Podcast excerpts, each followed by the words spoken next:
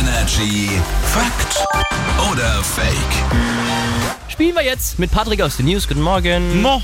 Oh, der hat eine Aussage für uns alle. Stimmt die oder stimmt die nicht, ist jetzt die Frage. Ja, und heute wird der Christkindlesmarkt eröffnet. Einige Weihnachtsmärkte haben ja schon eröffnet. Wir, glaube ich, haben alle schon unseren ersten Glühwein hier in der Runde getrunken Eine dieses Jahr, oder?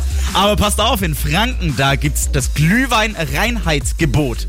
So wie Glühwein manchmal schmeckt, darf da jeder reinpanschen, was er will. Also wie du das jetzt wieder Aber sagst. ich finde es auch gut, dass es da so viel Abwechslung gibt. Ja. Wirklich. Mach mir, also ich sag auch Fake. Ja. In Franken, da gibt's das Reinheitsgebot. Auch für den Glühwein.